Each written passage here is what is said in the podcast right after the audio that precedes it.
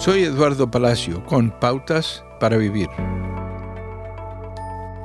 En los días de Jesús, el lavado de pies era una costumbre que se practicaba porque todos los caminos eran de tierra. Los sirvientes lavaban los pies de personas importantes. Cuando Jesús decidió lavar los pies de los discípulos, estos se sintieron incómodos. Jesús explicó que este acto de humildad representaba parte de lo que significa pertenecer a Jesús.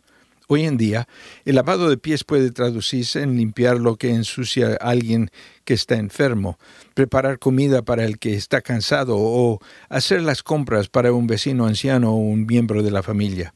Les he puesto el ejemplo para que hagan lo mismo que yo he hecho con ustedes, explicó Jesús. La motivación para servir también es importante. Jesús cuidó de sus amigos con humildad porque los amaba, no porque necesitaba ser percibido como bueno e incluso para sentirse bien. Servir va más allá de un acto particular. Está destinado a ser un estilo de vida. El hábito de servir nos lleva a actuar espontáneamente para satisfacer las necesidades humanas, como explicó Richard Foster. La próxima vez que haga algo por otra persona, recuerde que está mostrando amor como lo hace Cristo. El que quiera hacerse grande entre vosotros será vuestro servidor. El Hijo del Hombre no vino para ser servido, sino para servir.